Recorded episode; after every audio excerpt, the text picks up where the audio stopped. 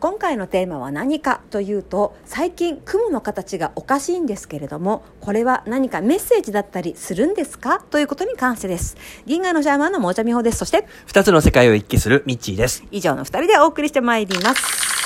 はい。えっとなんかみっち雲が変だってはい。あの、昔の雲ってなんかパターン化されてるっていうか、入道雲だったらザ入道雲、で、イワシ雲だったらザイワシ雲みたいな、なんかまあ、いいあの、パターン化されてる雲が多かったと思うんですけど、最近見る雲って、まず雲自体がすごく空が低くなってるっていうか、近くにすごい雲を感じることが多くっはいてかつ、その一つ一つの雲の形がすごいドラマティックっていうんですかね、なんか形作られてるような、濃くてすごくこう、絵で描いたような雲がすごく、あの、気になって、るようになったんですよ、うんうんうん。で例えばなんか竜の形に見えたりとか、はいはい。亀の形に見えたりとか、はいはい。あとはあのーなんだ円盤の形に見えたりとか、円盤はいはいなんか UFO うんそうそうそういうのがなんかきすごくいなんか気になりだしたので、なんかこれってなんか天の方から何か、あのメッセージ送られてるのかなとか勝手に思これって単なる思い過ごしですっていうのか、はいどうなんだろうと思って、はい。ノさんに聞きたいと思って。わかりました。あやちゃんもなんかそういう変わった雲見てるって。あそうですね、うん、最近私もミッチーと同じようになんかいろんな形に見えたり、あの雲の厚みが結構すごいなみたいな、へー。モコモコ感がなんかすごいモコモコモコなんだ。もついてる。もついてる。なんかちょっともう綿あめ超えてマシュマロぐらいの感じに見えるみたいな、はいはい。密度濃い感じでね。あ密度がそうそうそう。うんうんうん確かにそれはあります。あなるほどなるほど。なるほどねえっ、とじゃあ聞いてみましょう。それらの雲っていうのが、まあ、あの密度が濃くってたり低かったりなんかなんかこれなんか作ったの？みたいな感じの 雲が非常に多いんだけれどもこれ自体何かのメッセージとかそういうふうなものがあるのか否かっていうことですね。まずその雲が最近はいえっとねまずは空の様子、えっと、空の、えっとね、空の設計図が最近変わってるんですって言っててあの皆さんいろんな信念で空を見てると思うんです、だからその、えっと、宇宙というものがあるっていうふうなあのいわゆる天文学的なものの見方、あの奥にあってビッグバンがあってみたいな感じのものの見方をされる方たちと、まあ、最近のフラットアースの方々もいらっしゃるし、あといろんな信念の方々がいると思うんですけれどもそもそも最近の地球っていうのは割と箱庭化されてると思われた方がいいんですよって言ってて、1980年代ぐらいから割と地球って箱庭化これどういうことかというと、外部宇宙からの干渉をあの断ち切るための、まあ、安全圏と言ってもいいんですよ。それまでは割と外部宇宙とか、まあ、他のあの宇宙的な存在宇宙人とか、まあ、あなた方がよく知っている感じグレーみたいな存在とか、まあ、レプリダリアン、うん、とかがあの入り込んできていて。かなり地球で勝手に割と好き勝手に来てたんですけどもでも1980年代の時に一度やっぱ断ち切ったんですね。やっぱこれからの地球の変化っていうところに関してやっぱその外部銀河文明の影響を与えるってことはあんまり良好なことではないっていうことであの一種のやっぱ箱庭にされたんです。バリアを立ったってことですかね。ああそうですねそういうことですね。だから新しくあの、まあ、何度かお話ししていますが新しく宇宙存在がここに入り込んでくるってことは基本的にできない、1980年代の時に逃げ遅れた人はいますし、まあそのあのウォークインみたいな感じ、であの魂として入り込んでくるパターンはまあちょいちょい残されているんですけども基本的に新規のあのその宇宙存在宇宙文明っていうのは入り込んでこないようになっている。一種の箱庭化しているエネルギー状態になっている、まあ、そのことによって何をあの意図しているかっていうとまずこの今ガイアが望んでいる変容っていうのをガイア自体のあのその生命体としてのガイアを援助するのでそのスピードを速めたいというのがまず一つ。で2つ目としてはその加速するためのあの、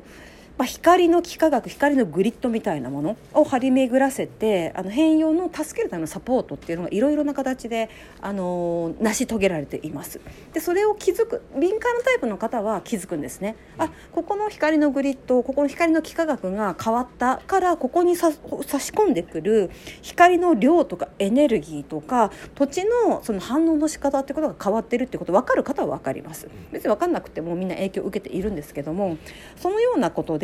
今現在まだあの40年ぐらいですけれども地球というのは箱庭化しているわけです。であのそこ中に住んでいる人類の意識状態によって箱庭の中で起こってくる現象っていうのは非常に変わりやすくなっている、その外部銀宇宙とかからの干渉がないことによってあの非常にあの高密度の実験装置みたいな形になっていて、だから皆さん方がご存知なあの現象で言うんであればマンデラエフェクトみたいな感じ、でくるくるくるくる変わるっていうのも、この実験装置としてのスピードが上がってきてるから、昔よりマンデラエフェクトが起こりやすくなってる。ああそうですね。そういうことですね。っていうふうにだから世界線が変わるとか平行次元っていうものがあのくっついたり離れたり融合したりっていうところが、えー、とこの装置の仕組み自体の性質として加速するっていうのがもともとの基本設計に入っているのであの非常にえ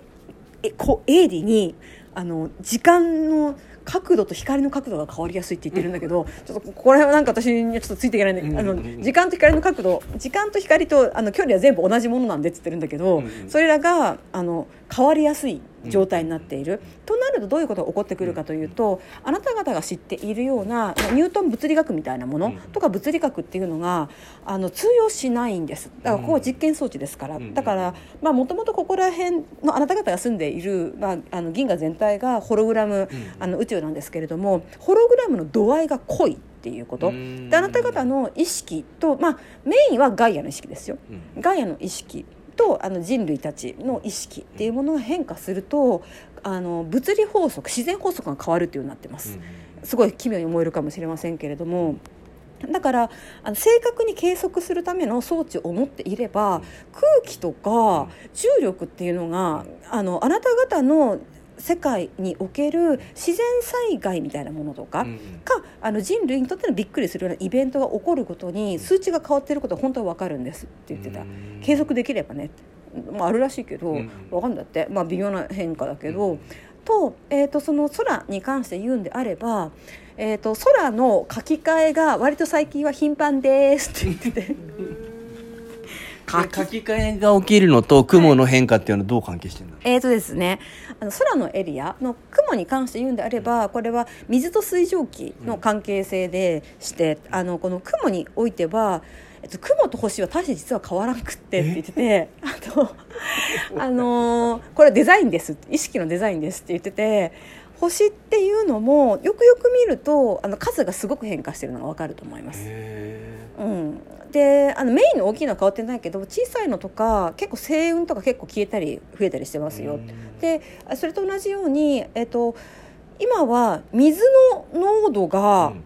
重くなってる？濃くなってる？分かんないんだけどそうすると雲はてきめんに変化するんだって。あの重量感のあるような重たみのあるもの。だし、まあ、それこそラピュタの竜の巣みたいな感じ、で何か住めるんじゃないかっていうような重たさを感じるような雲っていうのはある種の質量の変化が起こっていて。でそこがうんなんかなんかね異次元時空間のワープ空間になるんだって。なんか水が重くなってそこに光となんか雷とかのああいうエネルギー電気的なエネルギーが入るとそこってちょっと時空が歪みやすくなってポータルポータル的な感じになっている。でもこれポータル作ろうと思っているわけではなくって、うん、やっぱその実験装置のところにも濃くなっていると濃くなるとやっぱその実験装置だけどもやっぱ外部からの可能性が欲しくなって次元のポータルっていう穴で、うん、外部からのあの新しい要素っていう取り込むっていうことが勝手に始まってしまう。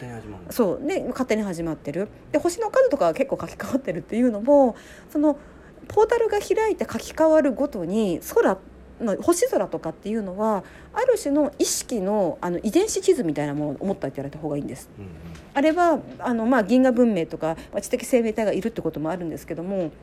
あなたたちが住んでいる今の次元のバージョンの意識の、うんまあ、DNA 設計地図と思った方が分かりやすい。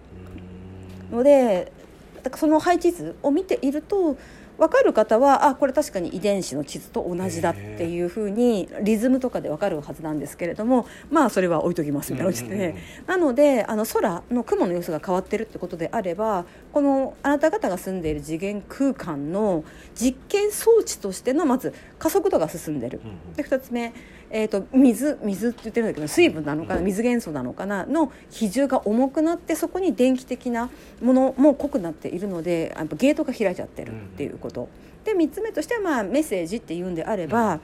あの今の雲のあの成分の状態あと星の状態だとあなたたちが意識すると雲の形って簡単に変わりますよ。おー。だからあこれってなんか竜に見えるとかっていうと本当にどんどんどんどん竜の形になってくるみたいな。そうそうそうそうそうそういうことです。えってことは、あのそれこそ上高地の時じゃないけれど、はいはいはい。天気自体を変えることっていうのがより意識でできやすくなってるってこと、あそうですねそうですね。だから以前よりもずっとあの天気に対して意識している人たちですよ、のあの影響力っていうのは非常に多くなっている。それは水元素の重みとあの電気的なあのエネルギーの満ちてる具合によってあの空というスクリーンが非常に変わりやすくなっている、うん。そしてまあ銀河自体も実は変わっている、うん。まあ、銀河自体がホログラムなので別に大したことはないんですけどって言ってるんですけども、のでだからその空に対してある種の密度の濃さ湿度の濃さっていうのをぐっと質の濃さを感じられるんであればこれは我々に与えられたあ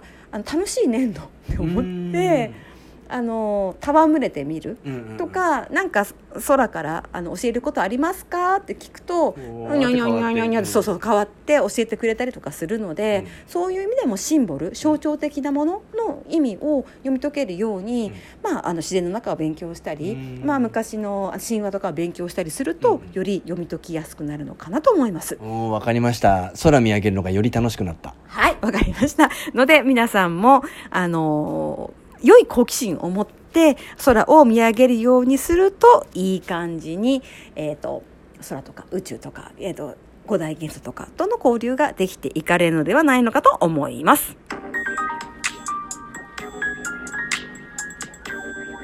いいね、リクエストありがとうございます。